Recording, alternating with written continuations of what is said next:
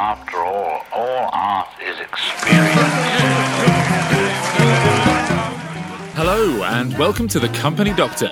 Today, I'm getting inside the mind of the Company Doctor himself, grilling Gary about his early professional life, what it was that led him to take a leap of faith during a particularly turbulent time, and what we can all learn from that experience. Head on over to thecompany.doctor.com for blogs, show notes, and special guest appearances. And in the meantime, enjoy this episode Why I Started My Consulting Career During the Worst Recession in History, and why it might be relevant today.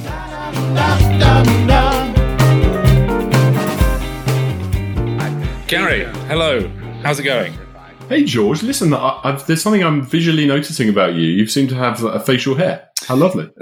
it makes you look so much more grown up. Oh, I was going to say, who are you going to say younger? Ah, yeah, younger. Sorry, trendy. You look more Shoreditch. Yeah, great. That's what I was going for. I was actually going for Texas, but Shoreditch is is the Texas of the of East London. And tip so- your hat down a minute. Oh, you're not wearing the normal hat. You've got No, a new different hat. You've got hat. a new look. New Tash, yeah, a new me. Loving it. Because we're doing things in a slightly new and different way this week. Oh, great lead-in. so, Love that. whereas usually Gary is very much in the driving seat and I'm a sort of sounding board, this episode, I'm going to be asking some grilling questions to Gary about how and why he started his business. And uh, yeah, I think that's, Wow. you know, it's a new I'm scared. format. Yeah, you should be. No, they're good questions, and I think you're going to have some great answers. And it's a topical thing. Obviously, you started your business a long time ago, but now more than ever, it seems that people are looking to to go off on their own and aren't really prepared to to work for anyone else other than themselves. So it's topical. It's now. It's as cool as my moustache. And I think for my for the, for the first question, I think there, there won't be too many people listening who aren't aware vaguely of your journey, I guess. But perhaps we could start off by you could take us through your background before you decided to to launch your own business. What were you doing? What was what sort of line of work were you, were you doing? What sort of companies were you working for? Because that'll give us a bit of background as to why maybe it came to a head and you decided to do your own thing. Yeah, no, good, good question. So it's weird actually. I was always in technology because I'm quite geeky and I love technology. But I started to manage teams at a young age. I actually started a charity when I was 15, and I thought I thought I liked being in charge. Mhm. So I, I thought being a manager would be easy, which it wasn't. And so I ended up managing large teams within technology, but started in in kind of operations. But then I realised that when I got into consulting and I realized that because I'd been in operations, I understood people's problems and I had an empathy for it and I was quite good with people. Mhm. And so I believed my own PR and you know, got into, into leadership that way, really. Yeah, and it was it was big. It was big corporations, big companies, wasn't it? It was you were in a big pond. I was in a big pond. I was a, I was a small fish, but in my head, a big fish in a small pond, in a Yeah. big pond, sorry. Uh-huh. But I always enjoyed working with people and I'm, I've always been a problem solver. Right. And that's just the way I'm wired. I like solving problems and I like them. uh, The, the sticky and nastier they are, the better. Okay. So that's kind of how I So yeah, and you, I mean, you've told me before that it took you 25 years to finally, you know, from from sort of thinking about it to actually doing it. M- maybe you can just talk a little bit about what was standing in your way, why it took the time that it did. Yeah, no, it's, it's, I've got an easy answer for it. So when I was 10, I wanted to work for myself. So I visualized myself behind a desk with a suit. Bear in mind, this was a long time ago, right? Mhm. Thick carpet, big office of my own with my name across the door. Yeah. And then the, when I hit the real world, A, I'm basically very conservative and you know, I wouldn't have called myself an entrepreneur. I wasn't brave enough to go and do it. I, then I ended up earning a good salary and I didn't have the guts to do it, but I always wanted to work for myself. Mhm. And it took me 25 years to find a way to de risk working for myself and giving up the, the alleged trappings of being a senior manager with high profile. Yeah. And now I know it doesn't matter. So yeah, so it yeah, it took you a while. You're obviously cautious about it. That's not always possible for people. But when you did finally decide to do it, you decided to do it during the time of the biggest recession in memory.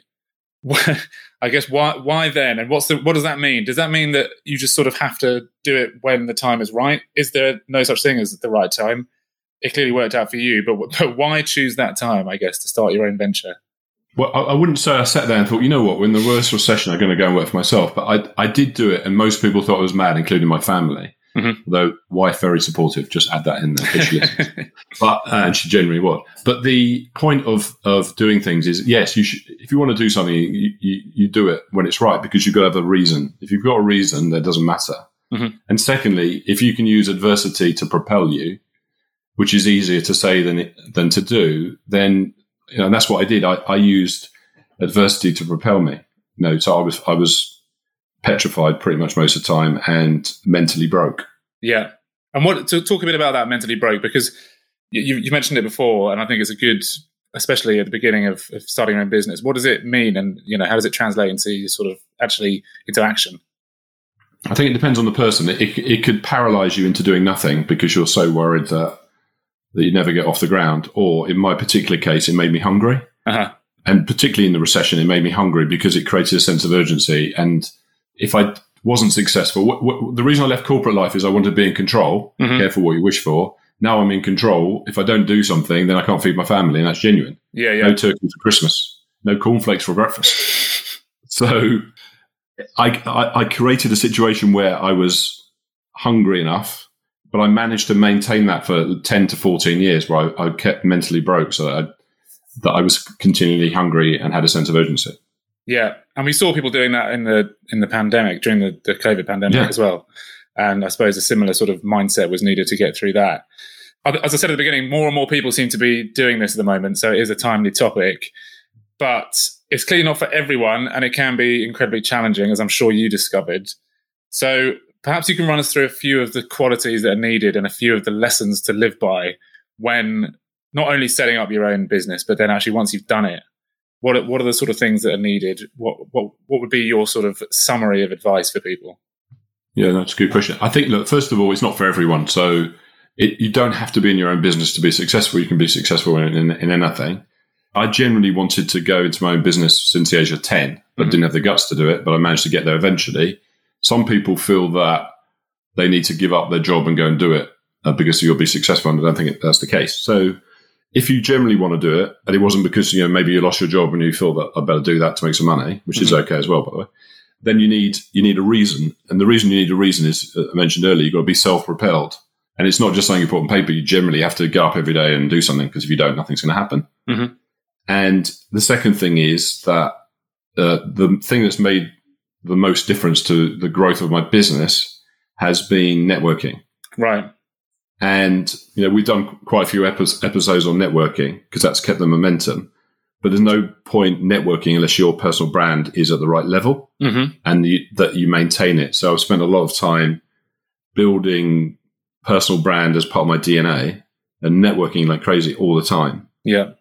And just a high level because we've done lots of episodes on it, but it's not about me and talking about me. It's talking about them, and it's an, the opposite way around to what people think. Mhm. I'm trying to f- take a genuine interest in people and taking time to meet them, but add value to them rather than it's something for me Yeah.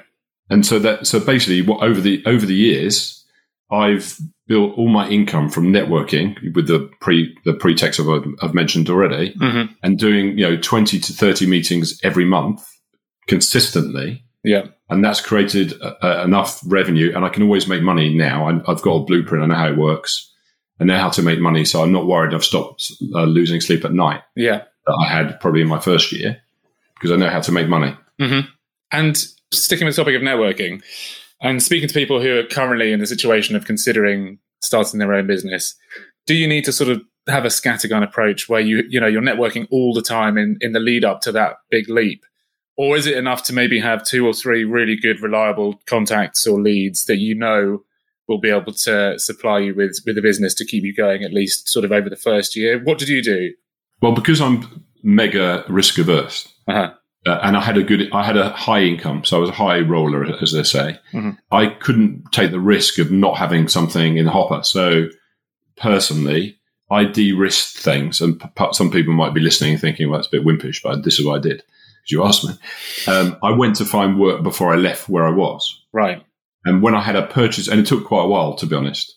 It took me six, seven months or something. Mhm. But when I had a purchase order in my, I set up a company. I forgot to say that. I set up a company because it felt like I'm in, I'm in business now. Yeah. I, took, I was trying to take the excuses away from myself. So I set up a company, opened a bank account. I even registered for VAT, which you don't need to do before you're earning 75k. Mhm. But I absolutely did that because I was going to build a business. So Yeah. psychologically, I'm, I was all excited. A logo, you know, it doesn't get more exciting than a logo, Mhm. a bank account, and now I had a purchase order And then I had a decision to make, which was a tough decision to give up. I was climbing the corporate ladder. It just happened to be the ladder was leaning against the wrong wall in my mind. Yeah. But um, that forced me to go and say, yes, uh, I'm going to do this now. But I did, I did take the time before to get the work. Yeah. And did you also, because we talked about telling people what you're doing, just so that they can hold you accountable. Did you do that as well, or was it, or was sort of getting a bank account ready and all that sort of stuff? Was that your equivalent of telling people? Well, actually, I did. I did two things. I did tell people, and most people I would say I spoke to would say, "Okay." In brackets, are you sure it's a recession, Gary? What are you doing? Yeah, including my some of my family. But um, I did tell people, but I actually did a bit of a kind of a test first. So in parallel, I went to ten or fifteen people and said, I'm thinking about doing this. I'm not trying to sell to you. I'm thinking about doing this. What, what, and this is what it is. What do you think? And do you think I'd be good, good at doing it? Don't tell me because you're my friend, because I mm-hmm. won't help my business. Do you think genuinely I'll be good at doing this? Yeah. And pretty much a couple of close friends who didn't know me like that went, well, don't know if you can do it that. But most people went, yeah, you'd be really good at that. And yeah. I actually got some work out of it, not unintentionally. Yeah. Someone gave me some coaching work because I think they felt sorry for me. It's a shame it's come to this. So why didn't you coach one of my team? yeah, nice. Well, it worked out, obviously. We've talked a little bit in the past about imposter syndrome. And I can imagine that when you're starting your own business, this is sort of intensified massively because you've got no one managing you to sort of say, you're doing a great job or, you know, we're really impressed with, you know, what, what you've done. Did you experience imposter syndrome at the beginning? And if so, how did you get past it? Yeah, I did, and I and I still do sometimes, to be honest, because basically at it depends what you know, people listening. You know, you you can be doing being in your own business, doing whatever. If you're freelancing or consulting, people are buying your expertise, and the fact that someone pays you for your thoughts and your knowledge or your work mm-hmm. is quite intimidating, and it makes you question. Well, am I, why would they pay me? I mean, I'm not that great. So if you're thinking that, don't because you do have value because otherwise where you're working you're not adding any value so if you're adding value at work then you can add value outside of work mm-hmm. and then the other thing about being consultant is you get a chance to do it better next time. We've spoken about it on the last episode. So if you you've done a project and you get that type of project again you're going to go actually you know what? Last time i did this i didn't work. I'm going to do it differently and then i'll do it better.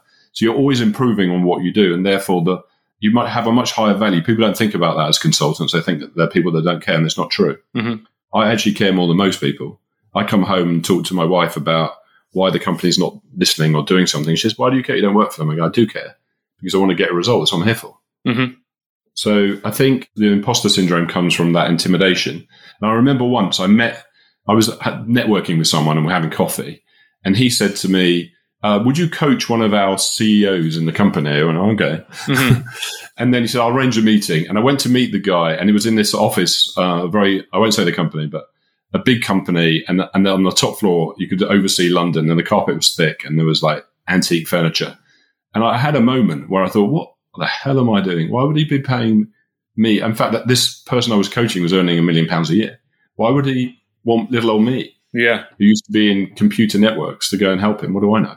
So yeah, I think it's natural to feel that way, but get over it quickly because you've definitely whoever's listening, whatever you're doing, you've always you've got value. Don't be arrogant about it, but you can always add value. And if you're not adding value, you shouldn't be doing it. To be mm-hmm. honest, but I think you will, and and it, and it's natural to feel that way. I think. Yeah, I think so. And so, are you saying that you should go for those opportunities when they present themselves, even if you feel like you're not ready? Why not? I mean, don't do things you genuinely can't do. Yeah, but do things that are stretching. I, I tried. It's a, it's an interesting area that we're talking about because in the first five or six years, I, I went out of my way to do things I felt really uncomfortable with. Mm-hmm. I remember doing, I did a training session for a very large company and I went the night before because they were having a, a dinner and there was 250 people there. And then I was training 30 people the next day. And it was my very first training course where someone was paying me. Mm-hmm. And, you know, I'm quite outgoing, but at that time it didn't feel natural. I didn't know anyone. Yeah. And I forced myself to go and speak to people and put out my hand and say, I'm Gary, how are you? And blah, blah, blah. And it was hard Mm-hmm. And that helped me the next day when they were in my training course because I met them and I yeah, thought it was a, a, normal bloke. Yeah. But it was it, it's it's hard and you have to put yourself in a position where it's difficult. And I was worried the whole time they're paying me, will I be any good? And I probably wasn't that great. But I lived another day and I got better next time. So, you know, push yourself. Why not? Yeah, that's good advice. And I think I may know the answer to this, but how do you know when the time is right to make this move? Is there a sort of a right, I've got all my ducks in a row, time to get cracking, or is it, it, it, you just you just take the leap when you know that your mind is in the right place? Well, you do know what my answer will be because my answer will be is that there isn't a right time. It the most important thing is if you genuinely want to do it, and, and the test should be this: if you've decided you want to do this, Mhm. but then think in your mind, if someone offered you a job at a funky company like a Google or something, and I'm making it up because it may not be relevant to the person listening, Yeah. would you take that job or not? Because if you asked me the question when I got started, I genuinely want to work for myself, and I wouldn't have gone and worked for Google if they offered me a big job with big money because I decided I want to work for myself, even though it took me 25 years. Yeah. So the question for you or anyone that's listening is how much do you want to do it? Don't do it if you don't really want to do it. You might want to have a play with it because you can get another job again, I guess. Yeah. But only do this because you want to do it, hmm it and not because someone wants you to do it. And how important is likability and sort of personability and stuff? Because, you know, especially in a role like, you know, consultancy work, you have to be approachable and, and a likable, I guess, to an extent, a likable person. You know, I went to the osteopath this morning and he was an incredibly nice and charming man. And I'm going to happily go again on Saturday. But if he'd been a real bastard, I'd be you could have said it on the podcast and told everybody. Yeah, yeah, exactly. So I, th- I mean, and he, you know, he's obviously working for himself. So there must be an element of there needing to be likability to the people who are looking to set up their own business in in all types of business. Yeah, you, you know what? I, I think is massive, and it might scare some people that are listening to this. Mhm. I think being likable is so misunderstood. is absolutely vital. And I'm not saying you manipulate people to like you, but blimey, you got to try hard Mhm. because some people are e- difficult to build a relationship with. But you know, in corporate life, you can play on your brand. You know, when I was a senior guy working in like an AT and T, anyone would see me. But now I'm Gary. Who cares, right? Yeah, So people need to like you enough to want to build a relationship. You know, when you if you want to network with people and you want to spend time, if they don't like you, they're not going to. They'll be too busy. They'll be washing their hair. yeah, yeah, And when you're in corporate life, you stop being normal. So you, you use language that doesn't make any sense. Like you wouldn't talk to someone about I don't know being a thought leader or a, what do people say? I, I'm gonna. I can't. I can't even think of some of the phrases, but you know, I'm going to brainstorm. You, you don't. You don't talk that way in normal life, and Yeah. that doesn't make you very likable. Whereas if you're, you know, I would talk about adult to adult. If you're kind of a normal person Mhm. and you're having a conversation like we're having, then people like you. And uh, if you take, a, you need to take a genuine interest in them yeah, rather than talking about yourself. The secret to being likable is not to talk about you, Mhm. which I'm finding quite hard now because I'm talking about. Well, I think in this instance, it's fair enough. But I think Uh, you do just one last thing, Jules. I think you need to adapt because it's, different things for different people. Some some people are very kind of succinct. They like to know. I don't want the fluffy stuff. I want the detail. Some people like to know, you know, that you need to take them on the journey. So I do Yeah. think you need to adapt your style, but ultimately you need to talk about them, and not about you. Okay, that's good to know. And uh, you know, last couple of questions really, but this is a Gary Gamp esque question, but turned on you. I know what's coming. Yeah. Um, so, well, okay, maybe not. What was the biggest challenge that you faced when you were setting up your consultancy, and how would you tackle it differently today? Oh, that's an easy answer for me. The most important thing, if anyone's wanting to start their own business, I don't know if I'm stealing your next question because I haven't seen them, is to focus on business issues. The easiest way to have to make money during a recession or any time is to talk to people about their issues, and they have to be genuine their issues, not the things you think are their issues. Mhm. And it's heightened during the recession, and therefore, yeah, that that will get you work. And then the other th- connected to that, if you're successful doing that, you'll end up getting work, and then you, you'll say something like, "Well, what happens if I get too much work? I mean, that'd be a nice problem to have, wouldn't it?" Mhm. But it isn't. So, what happened to me is when I started, I was so driven that I had my first year was my best year. I wasn't working smart at all. You know, I was I was acting like I worked for a company because it was comfortable. So I had their laptop and their telephone. I came, went to their office. It just made me feel like I was in the company. And then I went to all the meetings. As a consultant, you you don't need to do. You shouldn't do that. I can run four or five customers concurrently without having a heart attack. Mhm. But at the beginning, I was doing them concurrently, and I, I don't know, it nearly killed me. And it's just not an efficient way of working. Think about this: if you're about to go on holiday, like you are, Mhm.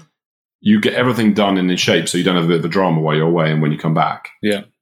Uh, as a consultant, I do that every day, and that's something I've learned. It's taken me, it took me five years to learn how to be super efficient and run multiple things. Because you, if you're not fast as a consultant, if you're not responsive, if you're not, you know, do, doing what you say but being fast, then you're you, you become what everyone else expected you to be, which is yet another blood sucking consultant that you know, borrows my watch and tells me the time. That's not what I want to be. So my learning would be you know, how to work on multiple things and be super efficient and be super responsive and not trying to act like you're an employee because you're not. And sort of how do you do that without, because, you know, there's the danger, isn't there, of, as you say, running yourself into the ground and that can appear quite desperate and you know you could appear you know i'll take anything on you know i'm i'm just i'm just in it to try and get as much cash and as much work as, as humanly possible where's the line between as you say working efficiently and and taking on clients and, and dealing with them with, with the sort of attention they deserve and taking on too much and running yourself ragged yeah it, it's a very important question i think it's about setting expectations so it, through that life cycle of work I'm telling the customer that I don't work for you and I don't work every day.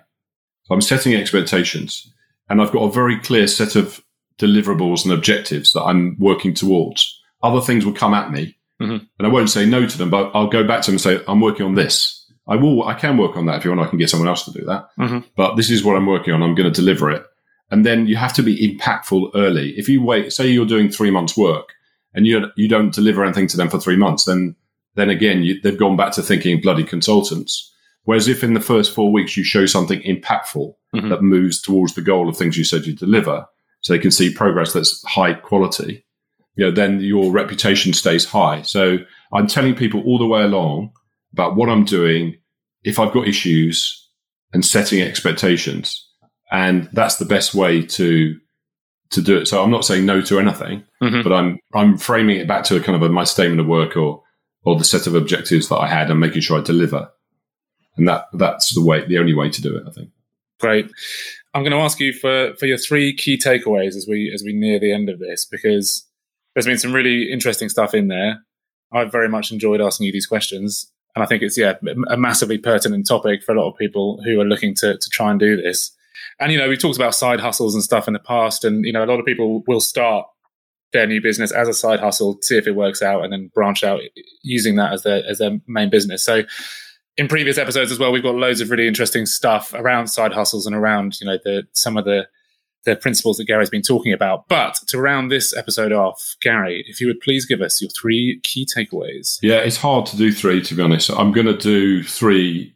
Well, I'm going to do five dressed up as three because uh, you know there's some really important things that I think go together. It's a bit like a five-legged stool. Mm-hmm. So the first one is you need a reason.